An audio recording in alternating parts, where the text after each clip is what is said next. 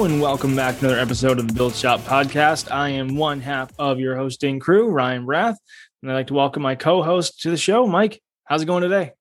I'm good. I'm uh, unfortunately we're both sitting in some uh, some snowy weather right now. Hopefully, uh, hopefully this stuff melts and the course can dry up before Saturday. I've got a well, I wouldn't say I have a tee time because we're finally back to no tee times, but I have uh, I'm my presence is wanted by at 11 a.m. on Saturday. So looking forward to hopefully playing some golf. That's a great early spring springtime tee time. You know, it's not it's yeah. not too early. You got to bundle up, but it still gives you time to get in 36. I like that. That's a good call. But uh, yes, to those who are are just tuning in, well, you're just tuning in to the beginning of the show. But uh, yes, we in Southern Ontario have gotten that storm that has gone across most of the United States at this point, and we have just gotten more snow on April 18th, which, you know, two weeks ago we were looking to book some outdoor golf and, and show off some some golf outside here. And uh, unfortunately that got canceled and I'm, I'm glad we canceled it because that would have been an absolute nightmare today. I was just going to say, I feel like we were supposed to be playing golf today for the channel, but uh, that is, uh, wow. Good thing we didn't go out there and play. I'm glad we pivoted. So we pivoted. We're inside, just like uh, we are right now, talking to each other. And there, there's a lot to talk about. Even though you know, post Masters, everyone's kind of getting over that that first major hangover and everything like that. Uh, most people are geared up for the season. Usually, the Masters is the kickoff. Normally, it is for us here as well. But uh, although it did come a week later than I think a lot of people would have liked, Jordan Spieth did win again uh, at the RBC Heritage. And did you watch it, Mike? Did you see like? It almost felt like nobody wanted to win it because there wasn't, you know, they're the best players in the world. And obviously anyone who won or was near the lead was playing the best golf. But it didn't seem like anyone really wanted to get out and take it. No one birdied the last par five. And there's a lot of mistakes going down the stretch. I'm sure everyone in that field wanted it, but you're right. It looked, uh, you know, just kept going back and forth between players. Uh, I thought that Erik van Rooyen, I don't know how you say your last name, sorry. Um, his uh, I really thought he had a good chance. Uh, really, really good player, obviously. Um, Shane looked amazing, uh, but cool. I mean, on a Sunday, Spieth comes three back to win it in a playoff. Unfortunately, Cantlay got pooched with a with a fried egg. Um, but interesting call. I mean, it was very. It was. I guess it was kind of windy and coming up short on that hole. I mean, to me, from what I could see on TV, it looks like there was room behind the uh, behind the green. So interesting. They were really going for you know, playing that front side of the green. But uh, I mean, I'm always been a Spieth fan. Um, yeah, I feel like I grew grew up watching Spieth, grew up watching Rickie. So to see uh, to see Spieth get it done was pretty cool. Yeah, it was. I, I, think there was definitely like a tactical mistake made by Cantlay, especially after Spieth hit it into the bunker. And the other thing too, like Cantlay had probably two two clubs less into the green, so you know you have to factor in the wind, obviously. But you watch one of our recent videos, we talked about that. But to to know that you had so much space behind, to see your competitor come up short, was kind of shocking. Like, yeah, he won with a par, which is fine. Like Spieth won with a par, hit the great bunker shot, and he has a propensity for holding bunker shots. It seems like all the time, anyways. But it just seemed like a tactical mistake. And I don't know, maybe in the heat of the moment, you're you're just trying to think, hit it close. You've got a, a shorter iron into the green. But for me, it feels like hit towards the middle, putt towards the corners, right? It's that old classic kind of phrase, but maybe it's short iron, green light, and just came up a little bit short. Was, but that fried egg definitely was not uh, not helpful. No, no, definitely fried eggs are good at breakfast, but not in a playoff. And we saw Shane Shane Lowry. I thought probably had the best chance coming in over and over again, and then he had to hold a bunker shot. Didn't quite get it get it in either, but overall, I think and and for those who haven't had a chance to check this out yet, uh, so Johnny Wunder, he happened to be uh, on the live today on our on our YouTube channel, so you can go check out the conversation. It was a lot of fun. A lot of great questions came in during the during the live, and he was down there earlier in the week at the RBC, and he said like you can hit 14 fairways off the tee, but you can still miss 18 greens because of or you know 14 greens in the the holes, whatever, but you can still miss all those greens because they're very small and it's a very claustrophobic tight golf course. Mm-hmm even off the wind, once off the tee, it's still hard because you could be in the fairway and you have to curve it around a tree or something like that. And you know, it is an interesting. I always like the tournament. I like the tournament. I like the course. I think it's kind of fun to just watch players have to hit shots. Does it force them to a little bit? Yes, but it it brings out the thinker, and we saw that. We saw a mixed leaderboard of players up there, and at the end of the day, you had two two like very hot players in the world up there battling for, and I think that that's one of the best things to showcase a golf course. I think, uh, well, I was chatting with uh, with Scott Kelks on the weekend, and we were watching a little bit of the golf together for about ten minutes, and you know we were looking up stats. Shane Lowry's stats this week, well, in the last couple of weeks in his wedge game, have been insane. And man, oh man, can he hit some nasty little pitch shots and chip shots that check up really quickly, whether he's hitting it at, at a pine straw or you know wood chips or off some really really gnarly kind of thin bermuda shots. He hit some really really lovely shots uh, during the week and um, yeah his short game was super super impressive. The man knows how to work a wedge. 100% if he's if he's playing like the way he has been recently he was you know he's in contention at augusta playing recently in general obviously well fairly well at uh, the rbc to be near the top of the leaderboard he has to be a good solid pick if there's any amount of wind at the Open this year. You know, there's you know we're getting close, not close to it yet, but if players are staying in form like we've seen, kind of building up those top finishes, building up those top finishes, he has to be up there. Like I think, I, I just you know he's going to be in my top five of picks. He might not be my first pick, but you know if, if you play the the D whatever it is, if you play fantasy sports, I don't even know the short term for it, but he seems like a great pick, and I think the rest of this year is could be really good for him. Yeah, no, I I agree with you on that one. Now, now speaking of players and hot streaks, uh, this week on the PGA Tour is the Zurich, and it what makes it really cool and what makes it unique on the schedule is it is a team event. Last year it was team we'll call it President's Cup. I don't. Oh, I guess they're both on the President's Cup, so that really doesn't work. So you had uh, you had Cameron Smith, Mr. Mullet, along with Mark Leishman against uh, it was Charles Schwartzel of all people who played well at this year's Masters and Louis Oosthuizen. And it ended kind of abruptly when I think it was the second playoff hole. Louis blasted one so far out into the water. It was unbelievably, it was a majestic block uh, of all blocks. But, uh, you know, this year, two of the teams that I think are big standouts so far one is Ryan Palmer and Scottie Scheffler. Ryan Palmer if he has any you know career after golf it's clearly identifying talent and bringing it in onto his team because he has played with Rahm in the past. I believe he has played with Spieth in the past and he has also played now with Scottie Scheffler who is the number one player in the world. So this man knows how to recruit a partner. And the other team that definitely sticks out is Morikawa and Viktor Hovland which i think you know if, if i'm going into it other than obviously Scheffler they're my favorite mike is there anyone else that stands out or is that kind of your your thinking too I mean, obviously the two Texas boys, Palmer and uh, Scheffler, there must be something there. They obviously made these teams call it, you know, nine months ago. Um, so, you know, Ryan Palmer sure as sure as hell knows how to pick a player. Um, but yeah, I mean, I, I just I'd love to. It'd almost be hilarious if Scheffler and Palmer won. Just just add it to the list for for Scheffler this year. I think to see him win again would be would be really really cool. It's pretty insane, and I think what I really like about it is the form. They do play different formats throughout the week, which I think is, you know, not that it's more obviously you're watching pros, but from a relatability standpoint, you're playing different forms of golf that you would generally play with a foursome when you're out playing with your buddies. And I think yeah. that, if anything, to give them credit is the fact that they're willing to change this up because week to week on the PGA Tour, I think this is where we're seeing competitive leagues leagues come in and really create some disruption in this and potential disruption is the fact that it's 72 stroke hole stroke play every single week. Mm-hmm. And it's there's no mixed events. There's there's really nothing that is within the actual league structure that is creating something that's a little bit more interesting. And if you credit to Zurich as well, like the, the turn the people, the organization that runs the spot, like runs the tournament, they are the ones that decided like we need to try something different. We need to recruit players.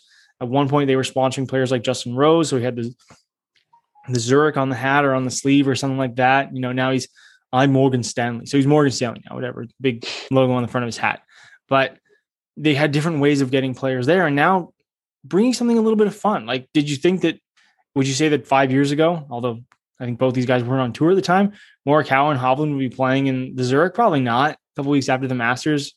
But now that it's a team event, it brings in a different element. Not to me, I want more in that in golf. I don't know about you, Mike. Love to hear your opinion on this. I am waiting, and I can't wait for the day that they have an actual built into the schedule men's and women's mixed event. Think they could do it with the um, the tournament of champions. Just if even if they play in the same group, right, and it was separate tournaments, but they need to do something. They need to bring it together because we see it in tennis, which is a good example. But I'd love to see it in in golf. Yeah, I, I, mean, don't get me wrong. I, am a I'm a stroke stroke play fan. I, I love the tradition of the game. Uh, you know, match play is great uh, in Ryder Cup or you know Dell match play. Um, yeah, I, I think this. It's nice to see this format once in a while. It's like the you know your favorite hole in golf, the 16th hole. It's nice to see once in a while. I wouldn't want to see it more than once. Um, but uh, you know, yeah, um, a mixed event, uh, men and women would be uh, would be really cool. Um, I was looking through the pairings there. Um, Adam Hadwin and Adam Svensson. Svensson played really well the beginning of the year. Hadwin's had some good finishes the last couple weeks. Are they going to win this week? I don't know, but I'm gonna I'm gonna take Hadwin and uh, Svensson. I like that little Team Canada action there. Svensson was on a bit of a heater in the early, like the beginning of this year. Well, he was uh, like he was, I think, on the leaderboard Thursday, Friday of the Sony, um, or Thursday, Friday, Saturday, and then he he was almost in first at one point, and he just he had a little bit of a stinker on Sunday, but he was uh, he was really really close. There are some some names in this event at the uh, Zurich that I've never even heard of, um, but uh, yeah, I'm going with Team Canada for my pick there. Well, I do know that probably the the oddest group, and the only reason I know this because I was just reading an article about uh, players signing up for release to go play the event in London this coming summer for the alternative league. We'll leave it at that. Um, but uh, Tommy Gainey and Robert Garrigus. Tommy so, Gainey, he's out of prison. Yeah, I guess so. you know, um, I don't know. Maybe maybe he has to check in with somebody uh, when he gets into the state. I don't know. I'm not really sure how that works, but uh, yeah, that's that's probably the most unusually outstanding group that I could I could pull out of the the group that's playing this week. But I, I definitely think with the number of top end talent that's partnering together, I think it's it is going to be a shootout. I think so, last year Sunday was really fun to watch, and I think this year again it's going to be because I think Sunday Sunday's alternate shot as well. So going back and forth when they do, you know, player misses a shot. That to me is really interesting. I'm I haven't played alternate shot in a long time. I'm excited. I'm playing an event this fall, I guess or like late summer, which I'm really excited about. And to be able to do a, a best ball and then also alternate shot in the same day, I'm really excited for because I haven't done it in a long time. And I think because it is an organized event, a lot of people want to play stroke play when you go out and play with your buddies. To be able to do something a little different just for fun, I think I'm it's fun to see and it's fun to watch and it's fun to participate And I'm all for changing up once in a while. Definitely. What's your go-to game when you're out? So, do you got any game scheduled for this Saturday, Mike? Anything, or just is it you're just playing stroke play, going to check it out? No, I think there's. Uh, I would imagine the boys want to play probably a game of Wolf, where every few holes we switch partners. Um, I don't. I think it's too early in the season. Sometimes uh, me and as some of the pros in the club or uh, some other guys I've played with, we play like uh, you know anywhere from a five dollar to a twenty dollar Nassau game, and then we'll also play um, like five dollar five dollar to ten dollar um, bogeys or something like that. So um, you really got to grind over those par putts and and make sure you're making them, or it's you know five dollar bogeys. And for some, those can rack up really really quickly, and it's it's a bit of stress, but it's good fun. But I think we'll I think we'll do a game of Wolf on Saturday. Okay, so ex- explain this to me really quick because I'm trying to understand here. So so with playing, the bogeys thing, it, it all goes into a pot, and then low score gets the the pot, or how's that work? So basically, you're playing against each other. So four of us are playing against each other. Um, it's it's basically stroke play, um, and if you've got like a a ten footer for par, um, it doesn't cost you anything. You got to make that. If you're if you make the bogey putt, it's five dollars, and then obviously it goes up from there. So ten dollars for doubles and fifteen dollars for triples. I've never seen someone make a triple on the golf course while putting. That's uh, I've seen triples made the other way, but uh, yeah, it just we just add money to the to the high putts more than anything, just to put a bit of pressure on it. Okay. See, okay, okay, that makes sense because I know like one of my one of the games I always used to play would be similar to like the Nassau, but it would just be um almost like it's kind of like a skins game, but it's not where basically you'd always just say like five dollar birdies, uh, ten dollar eagles, and then the joke was always like hundred dollar hole in ones or something like that. Um, and then you play close to the pins as well. So by the end of it, you know, twenty to twenty five bucks kind of changes hands, generally speaking, which is always fun, just enough to like you know you hit one really close on a on a an approach shot, and you're like, well, this is actually worth some money for my my playing partners if I actually make it. So then you get a, there's that little bit of pressure on the birdie putts versus the bogeys, but uh, no, it's always fun. I think uh, that's where I like the idea of you know using, for example, using Arccos is great for like tracking score. There's a lot of times I go out and I'm like I'm just picking stuff up if I'm playing against my friends or something like that. So it's it's like I'm I sit on both sides of the fence because I want to be able to track my my handicap at certain things, but then there's other times where it's like you know it's it's kind of fun to grind out those uh those games once in a while. Um, yeah. Now now another kind of topic that we we haven't really touched on too too much is you know well, we, touched on a little bit, but I, I can I, I want to clarify this because it's a question that I've gotten recently, and I want to you know get your opinion on it. Is like when it comes to wedges, wedges and bounce, obviously a, a big conversation. I always send people to our Vokey wedge grind matrix, but for you, like, is that your is Vokey kind of like your baseline, and then you kind of help people dive into like the different grinds because they all kind of fit a general term, or do you think there's a huge difference from the the shape, not necessarily the shape of soles, but like the matrix that are offered by their OEMs. To you, like, how would that work when it comes to like, I like this wedge, but how would it compare to this wedge from the other OEM? That's kind of what I'm getting at. Yeah, I mean, look, I heard one of our fitters say it on the weekend, and and I actually said it to a customer. There's a lot of times where if I'm looking for something between a different brand, and I will say a lot of the other brands are getting better at offering more bounce and grind options, but Vokey really does offer the most bounce and grind options. And um, you know, it's a, it's a very classic wedge. Um, nothing too flashy. Everyone kind of knows the name, whether it's someone new to golf that they've seen a Vokey. Um, but yeah, I would use the Vokey wedge matrix to to really dive into that. And if if I need to, you know, sometimes I'm I'm saying to a customer, hey, if you trust me, you know, I'd like to add this grind to your wedge if, if you know, they're adamant in playing a, a TaylorMade or a Callaway or a, a Cleveland. Um, so yes, I will use the Vokey wedge matrix to definitely dial them in a little bit more. For me, it's it's the idea of, and I always like this the way the way this is phrased, and I, I believe it was I think I heard it from Ian at one point. Um, is there's a certain point where like we're here to help you when it comes to information, but there's also a point where you know you have to take some ownership in your own golf game mm-hmm. and i think that's where the education side of, of when people are looking at certain things i do this when it comes to things that are outside of golf like tools or um like I, I would say i'm a very recreational snowboarder as people who follow me on instagram know that i like baking pizza and so I I try and do my as much as I can, try and absorb it, and then put it into my own kind of idea of what's going to work for me. Have it be buying a specific tool for a certain price or just you know buying flour for pizza or trying something new as far as the process is concerned but it is the the baseline for the Vokey video, which is why we did it, which is why I keep sending people to it, is you can apply a lot of that if you're just looking at the descriptions of the grinds. And I think a lot of OEMs do a really good job explaining this.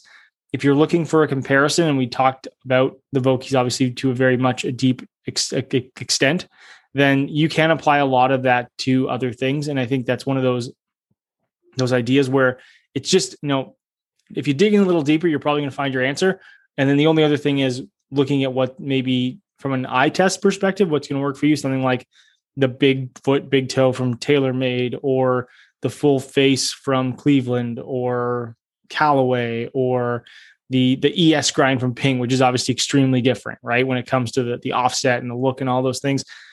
I gotta say, don't get me wrong, I'm a big Vokey fan, um, as well as friends of like the Mizuno wedges and a whole bunch of others. But looking at the ES60, that the Glide 4, gosh, that's a good looking wedge, Mike. Yeah, it's uh the ES is definitely a different look to it. It's doesn't suit my eye as much. I'm a very traditional kind of smaller shaped uh long hosel, no offset kind of thing. But uh, I, I know what you mean. I, to be honest with you, the original, like, or I guess that original iSole, I've never really toyed around with it, but uh, I have seen the the ES stuff and definitely like the look of this. One, you know, the Glide 4.0 for sure. I still have a Glide 2.0. It's like the the black finish one in the iSole. It's I think it's a 58 degree, and love it. Like I could again, we switch because we switch sometimes. Like let's be very frank about that. But I could still easily put that in the bag and and love using it. And I always like looking at when you go back and look at the old school bags, and you can. It's hard to find a lot of this stuff now, like some of the old "What's in the Bag" pictures from like Golf Digest or like the old Golf magazine or Golf Illustrated or whatever. Like, or even on online, you can sometimes find like pictures from Getty or things like that. But you'd see these players with. Uh, I know a guy from Scotland, kind of the same way, not Ian, but he was like, "Oh yeah, everyone like being in Europe, everyone had Wilson blades. Like growing up, I was a junior. He's probably like around, I would say he's close to 50 now. He's like, everyone played Wilson blades, very little offset, very sharp leading edge. And you get to the wedges and you'd be like, I2 stand wedge, I2 lob wedge. That's just the way it was. You'd have these, these blades all the way through, and then you have these high offset wedges. And it's funny how that just kind of worked its way into the way a wedge worked. And there was a picture this week. Uh, it was a pretty deep dive. It was pretty cool, actually, little little piece from uh, Golf WRX on the prototype off like huge offset wedge from Cleveland, like an old 900 wedge that Jim Furyk was using. Did you see? Did you happen to see that wedge? I saw that. That is, uh it was crazy. But you're, uh, you're like you're stuck. You're you're you're stuck for words, Mike. I know it's. I want to say it's just ugly. it, it definitely is ugly. It's, but it's. uh There's you know, uh, Jim Furyk's been around for a long time. He's definitely thinking of why he needs that, and there's a reason for it. It's uh, it's just cool to see. It really is cool to see. I like. I even almost hate to say it because I don't love offset, but it is cool to see. I think like one of the things that if you, if if you're listening out there and you happen to have an i2 wedge or you happen to see like even if it's an old one, right? The thing that I always tell people is if you start opening it up and you hold it up and start rotating the face open a little bit. I think on no, this is the TXG YouTube or TXG channel. On like an old, old, old, super old YouTube video I did, um, I, I found like one of these wedges and I open it up and you can see where the hosel gets very thin from the, the hosel to that the, the the leading edge and into the sole of the wedge. As you open it up, you realize how thin that little transition gets, and that's part of why you're it's almost like remember the face forward, the F2 wedges that like were mm-hmm. the infomercial wedge. It's almost yep. like that because once you open it up so far, you completely remove the the hosel transition to the sole, and the sole becomes a lot more compact. So it's easier to get under the ball. Now, does everyone hit want to hit that shot or want to look at a club like that? No, but it does serve a purpose, which I always think is like from an engineering perspective, the most fascinating part of the short game yeah you know the the beauty thing with it is um, just clean lines. I'm i'm big on clean lines for for wedges. Um, my artisans have them. I, I try to get my my vokeys to be as clean as possible. Uh, but the cleaner it is the less distracting and for me it's just more of a point and shoot uh, mentality. And this applies to irons as well uh, less so in in modern irons because of the way the hosel transitions. Only other than again ping they did in the i3 series introduce the notch in the the hosel, and that serves two purposes. One is to make bending golf clubs easier because it does mm-hmm. thin out that section, but it also improves turf interaction because you've reduced that smaller part of the sole, just like the notch sole of say something like the Srixon ZX series, and they've had it in, in a number of their series now, where you kind of have that square portion of the sole, which really helps reduce interaction. But if you go back and look at some of the old Hogan irons, they have what's called like a swept up hosel. Now, it's hard to describe because this is an audio medium, but if you go check out Jeff Sheets, I think it's jeffsheets.com or just Jeff Sheets' website, his design website, he talks about how they used to design a lot of the old Hogan stuff. And it's very cool because the hosel kind of goes up and then it sweeps over. So the way it, it was almost, you can't tell from a dress, but it's the way that they help locate the center of gravity and also help reduce and improve turf interaction which to me is like the most fascinating part because even back then they realized that there was this way to improve and to put golf clubs together. And I see it in like one of the old sets of Apex that I have, which I love. And that's why I just like old golf clubs. So I like golf clubs in general because much like someone might look at a car or a pair of shoes or a purse or a piece of jewelry or a watch. I know Mike, you're a big fan of watches. They all kind of functionally do the same thing, but how they go about doing it is probably the most fascinating element of it, especially let's say watches or you know things we like F1 cars. Yeah, per, I mean precision and uh, is going to be equal to best performance, right? and we see i mean if you want to take the f1 conversation it's very it's very interesting because they you know they talk about how the the floors and the the ground force and you have like it's hard to say that like one team other than you know budgetary wise or total r&d from a development side let's say cars has like a huge a much bigger budget because you know they kind of capped it we'll see what that actually means as far as like real value is but mm-hmm wind tunnel testing and all these different things. They all have access to like what the 3D models and all this stuff means. But at the end of it, once you get it onto the track, just like once you can design something in CAD and get it out to the golf course and get it into the ground, what happens and what happens functionally can be very different. And that to me is where the, the brains behind everything that goes into a design actually creates functionality. And you see it yourself, right? Mike, how many times can you try like something that you should work as a wedge grind? You take it out there and it just doesn't. Boy, I mean, last summer, as you know, I was on the hunt for a 60 degree. I just, uh, I love a 60 degree and always been looking for something uh, to work a certain way and, and had to use the the red line to uh, to the president, uh, Mr. Aaron Dill, to kind of pick his brain on a couple things. But yeah, there's been multiple times I've taken wedge heads to a grinder thinking, okay, this is this is the one, and and it's still not the right kind of way I'm looking for the wedge to go through the turf or react to. I've got some at my home club. I've got some really tight lies around the greens, what we call surrounds. It's um, you need something that can lie really tight to it, and yeah, it's it's definitely taken me a while to to find what I uh, what I like, regardless of all the the ability I have and all the resources I have. Uh, it you know sometimes it just takes a little bit extra precision and tooling to really get you that that perfect club. Now, now when it comes to that, Mike, how? Because I'm curious to like pick your brain on this because I feel like you know this is insight that the listener will hopefully get a kick out of. Is how long does it take for you to hit something to know that either it's it's good or it's it's less than ideal? Because I think some players they would go out and they say, oh, they buy a new golf club and like, oh yeah, it should work, and then maybe maybe there is truly an adjustment period. Where in other sides of things, someone might get to thing and they're like, no, I just know right away this isn't working? Do you have that right away moment, or is it something where you know you get faced with a particular shot and then you realize maybe this isn't the right one for me? Yeah, I would say with what if you know we're gonna talk wedges here. Um, you know, we all know I I love a wedge, and you know, I've you know I've hit probably ninety nine percent of the major manufacturer wedges plus some you know some smaller brand stuff.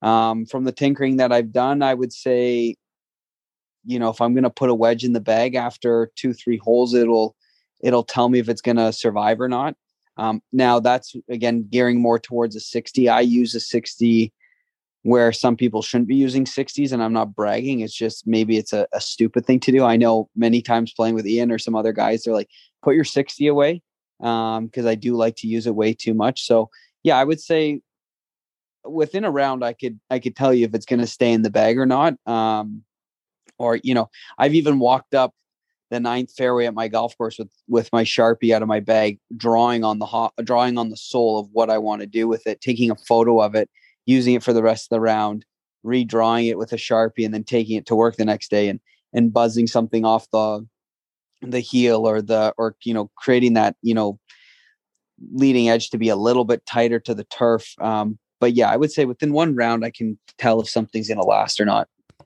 now, does that does that same philosophy? Now, I'm, I'm going to play interrogation here now, Mike, because I'm really curious on this. Is does that same philosophy, does that same feel apply to the sand wedge and say a 50 degree or whatever happens to be your gap wedge loft? Does that same thing apply, or does it reduce or does it increase more as you get into the higher lofted wedge like the 60? Eh, I would say definitely yeah, it definitely still applies. I would say for a 50, I use a 50, a 54, and a 58 bent to 55 and 59. Um, I really believe that the 50 for me is point and shoot. Um, very rarely am I hitting bump and run shots or little low skipping shots. I'd again rather use a 56 or 60. Um, so I would say the 50 for me, point and shoot, very similar to irons, point and shoot. As long as they work, that's that's good to go. 56 again.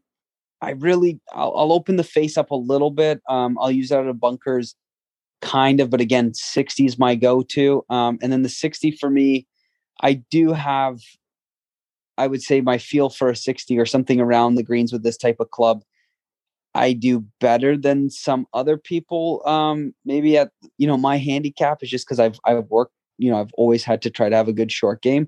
Um, so the sixty definitely takes a little bit more time to make sure that the, you know, the art is perfect with uh, with making sure the wedge is bang on.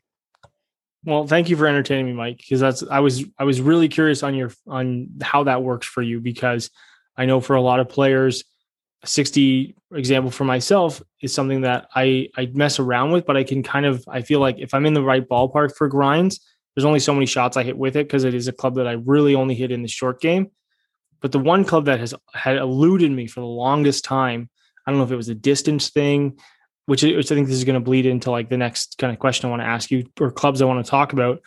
But the 50 degree for me was something where, you know, on a full shot, I like chipping with it. I, I chip with it a lot. I like the bump and run. I don't practice too much. You know, dad, you know, like dad guy doesn't like to practice too much, which is maybe it's just laziness or time or whatever it happens to be.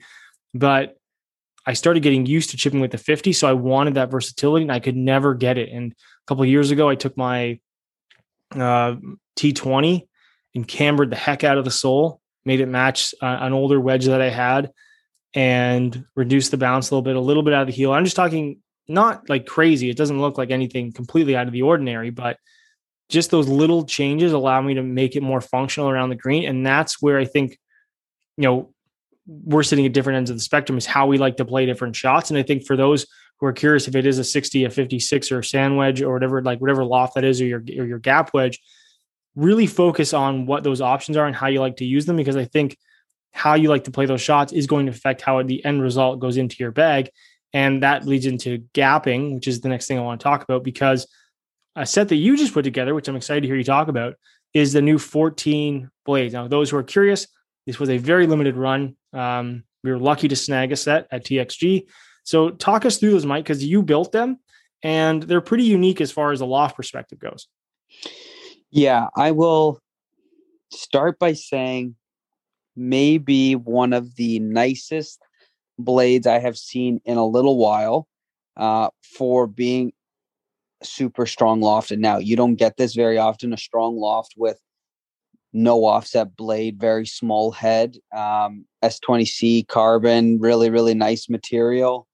Um, you know, it's it's one of it's it's it's an anomaly almost. Um, you know, the pitching wedge loft is trying to think what was the pitching wedge off 42 the six iron was 26 the seven irons 30 um, ian's put them in the bag right now he's got dynamic gold tour issue 120 x100s all around d4 swing weight um, with uh, Lamkin Genesis full cord grips on them, standard length 37 and a half off the six.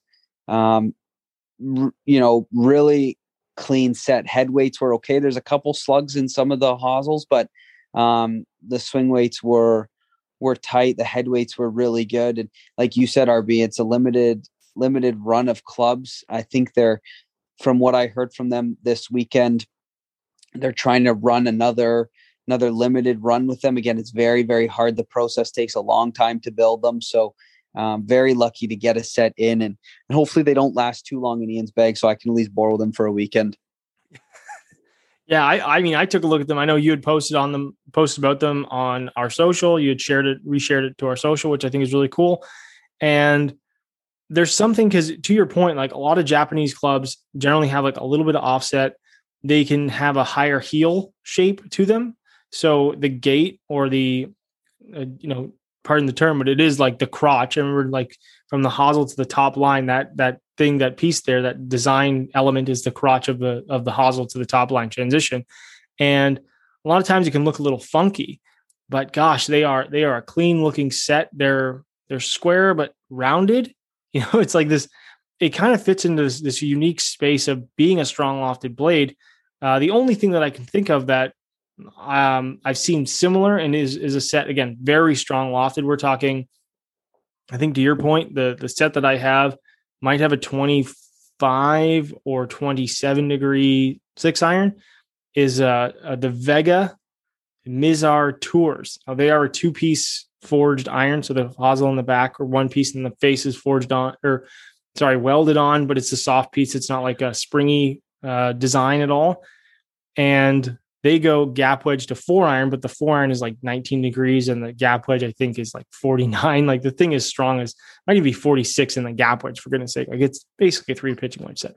But they don't have a lot of offset, but they're the top line is thicker because of the design of it. And I like the blade. I think it's a really cool golf club. There's a little bit of tech and tungsten in the long irons, but the cool thing for those who, if you're going to, so check it out, Mike's Instagram, uh, Mike TXG, right? Yep, nice and simple. So they have this cool thing where the muscle kind of transitions. So it's thinner on the heel side, but there's like this thicker pad higher on the toe, which a lot of people can miss towards. But it still looks like it, the top line to me was like the most impressive element of that golf club. 100%. 100%. I, I just, I think um, when more people get their hands on it, and I hope they do make these a little bit more um you know attainable for for the public to see um, in in studios like you know TXG. I think they'll they'll look at it and go, "Wow, this is this is an iron that I really I I don't want to say this, but I, I feel like it's an iron that none of us have really seen. It's, it's rare. It's a rare find, and and I think they're you know you know from the readings that they sent me, you know, give a player that wants to play blades that might not hit blades very far um, give them the distance they want with the with the with the shape of and kind of clean lines like we go back to like we were talking earlier. Um, you know we'll use an example. I ordered a set of p7 tws um, i will definitely use them. I will definitely shaft them up. Um, but i know I, i'm playing them stock tiger tiger lofts which are not going to help me whatsoever. Um, with the pitching wedge being was a inch 50 degrees on those or something like that. Um, you know, I'm not going to hit the ball far, but I, it's going to look good. Now, it with these new blade irons from 14, you're going to look good and also hit it the distance you want. I mean, Ian Ian's always been struggling to hit his pitching wedge kind of around that 138 to 140 number. He's always hit it kind of 133, 135. Never really the number he's wanted. Um, and we did him and I did a gapping session a couple weeks ago, and um, you could really see there was like 18 yards between his pitching wedge and, and his nine iron. And this set gives him the perfect distance, and and now he can slot in a you know I think a 48 degree Vokey into his bag to to clean up the gaps. Yeah, because you, you can't just bend an iron strong. Well, you can, but then you you add offset, which for a lot of players they don't want to see that. And then for a faster or steeper player, next thing you know, you've also reduced bounce. And so you've you've taken a club that actually works quite well. And although you might hit the distance you're looking for because of the stronger loft, you're not really achieving your goal because it's a club you don't want to look at. 1000%. Which to me is like the biggest element of like, you know, to much to your point. And I think they are, um, I think generally, um, in the Asian market for a lot of golf clubs, you see stronger lofted golf clubs is more in the game improvement section. So mm-hmm. to see that because I mean, I've seen there was a I can't I think it was Vega as well. They made a they made a set, and I think the pitching wedge was like forty. yeah. And I talked to the guy. I was like, these sell really well, don't they? He's like, honestly, man, people just want to like be able to pull a seven iron that goes 150 yards. And we're talking like slower swing speed or like average swing speed players. And you know, who doesn't? It's like you put a you put a turbocharger in a Honda Civic, right? You want to see that car go a little bit faster you're not doing that. You're actually literally increasing ball speed by loft, and then you're really lowering the center of gravity to get that height out of it still. So there is this functional purpose. And credit to uh, Tony Covey. He wrote about this with the new Cobra irons. I know we will be testing soon. So I thought it was a gr- I thought it was a great line. It's a fascinating line from uh, his little piece on the intro of these golf clubs. And he said, you know, the loft is going to be the loft, and it functions different for different players. And just like lie angle plays a massive role in a fitting, there's no reason loft can't either. So don't just look at the specs and say, oh, they're loft jacked. Because yes, in a lot of cases they are, but they're designed to have a very specific goal for the end player. And I think that's where it's important where we're sitting here having this conversation about strong lofts. But, you know, for for Ian's perspective, for example, right, he's the player that's really testing these right now. There's nothing wrong with having a golf club that fits the gap that you're looking for. Because at the end of the day, all you're looking for on the golf course is to be able to pull a club and know the distance it's going to go. 100%. Yep, I agree. So, last but not least, we are called the Build Shop, Mike. You talked about putting a couple things together other than Ian's irons or the the the new 14s that he's been testing. What what's you got some interesting builds that are on the bench? Because I'm gonna I'm gonna shed some light on some stuff that I've been doing, but also you know we're gonna be testing on the channel pretty soon. Yeah, I've uh and I'm pretty sure this customer is a listener, but I built a um, one of the guys in New York. I, I fit him for uh, a Cobra LTD XLS driver, and um, for those of you who are listening that have not tested the Cobra LTD XLS or the Cobra LTD line, do yourself a favor and go go try it. It's uh, it's a pretty pretty impressive what they've got going on this year. But um, through our friends at Club Champion, um, through their vault, my customer wanted the all black Cobra LTD XLS driver, so I got one of those uh, shipped up the other day for me for my customer, and we built that with uh, uh, the new Ventus TR6X, um, kind of around D three and a half ish swing weight, uh, 10 gram weight in the toe, minus one degree aloft. The thing sits absolutely perfect. Um, really, really excited to. Uh, actually, I might post that one tonight on IG. We'll see. We'll see what happens. Nice. Have you uh how is how is the cobras for length? That's a curious one. Like what are you building that to? 45, 45 and a half? What what's your typical driver length?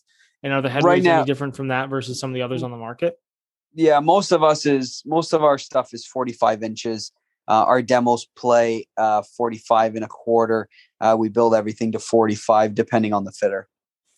Okay, cool. Yeah, that's I was just curious on that because I know only because like headweights vary from OEM. Like so, you see a lot of people ask like Callaway's generally a little bit lighter, pings are a little bit heavier, and kind of everyone else kind of fits in between. Um, what about yourself, Mike? Anything anything for the personal? Getting ready for that Saturday round? I've uh, I built a new uh, Diamana TB6S um, for my driver. Um, I'm gonna play the Cobra LTDX LS head as well. I actually do have one of the black Cobra LTDX LS heads coming for myself. Um, hopefully that arrives this week.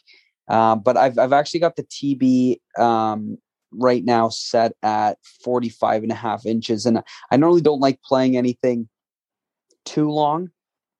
So I'm going to hit a couple drives uh, before Saturday and see what we uh, what we take out. But I'll definitely, if my head doesn't come in, I'll be stealing a demo out of the, out of the Matrix for the weekend. So um, I'll definitely be toying around with that. But I'm excited to kind of finalize the golf bag. Hopefully, my my new wedges arrive. Uh, again, like we said last week, um, you know, planning a trip to get down to Texas to see Mike and the boys at Artisan, and and him and I have been chatting about ordering up new wedges for myself. Um, geez, for over a year, but he's extremely busy, so um, yeah, I'm excited to get my wedges. Hopefully, get this uh, this Bettinardi putter in the bag.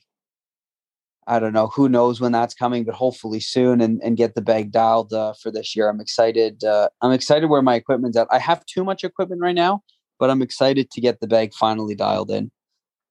Yeah, I think I think for for people in our position, and we are thankful for, for the position that we are in to be able to test a lot of different things. And doesn't mean we we keep all of it. You know, there's a lot of stuff that's at the shop that we get to test, which we're always really excited for. Um, is to get the bag set. I know for myself, as I, I, mentioned today on the live, I was going through, I was putting everything together, and I finally like synced up all the Arccos up to my up to the app, and I was looking at my old stats from last year, and I was thinking about the speed training over the winter and really what it's going to lead to, and I'm like super excited to really get out and play. I know the snow to bring it back to the beginning, been a real pain again to think that you know we're almost towards the end of April and we're getting more snow again, but you know I know the course are going to be open. I'm really excited. And from a testing perspective, my bag is mostly set. Uh, I have, you know, and shout out if you are listening, our Pinehurst winners, uh, Corey and uh, sorry, uh, Corey and Michael. They are uh, all your stuff is in. Corey, you should be expecting your your stuff this week, hopefully. Uh, it is all in and getting shipped out very soon. And for Michael, I got uh, I got your clubs on my bench, so don't worry. I've taken the stress off the builders in in the build shop there because I know they're very very busy. So I've taken that on as a personal project. So that's going to be really cool. And then the only other thing that I'm building right now, and I know they've gotten a lot of uh, a lot of buzz so far on on social. They are a they're a very much a smaller brand, but I would say that their their following because of the culture that they create around their clubs has been very popular. I've got the new sub 70 irons, the blades, the cavity backs, and the the tour cavities they call them, I believe it is. So it's got a little bit of an undercut to it. I've got those. They're all ready. They're going to get built hopefully this week, and we're going to see them on the channel within the next hopefully month. I know we got a lot of stuff lined up, but uh, I'm excited to build those. I've never I've never built anything sub 70. So as a as a club junkie, as a nerd, I'm just excited to see what those are, how those put together. They did send all the components. I told them I would take care of it because, again, like everybody else, they're very busy. So I wanted to take the onus of putting those together myself, and because I'm a I'm a serious club junkie and I'm a nerd, mm. and uh, I wanted to try. I wanted to see what it was like actually putting this stuff together. So those will show up on the channel pretty soon. You'll probably see them flash on my on my social sometime this week as I as I put them up, getting them ready. So that's the that's the build shop for this week finish up talking, starting snow, talking snow. Man, I just want to play, Mike. I just really want to play, and uh, hopefully we're going to be able to get do that soon. Yeah, sorry. Yeah, I'm excited to. uh I'm excited to get to the golf course. I uh like I said, the uh you know we got teased uh on on Good Friday here. Our, our driving range opened, and it was good to see some familiar faces and enjoy a drink at the club and and I was like man I'm I'm ready for this golf season to just hit me like a train because uh, I'm just I can't wait to get to the golf course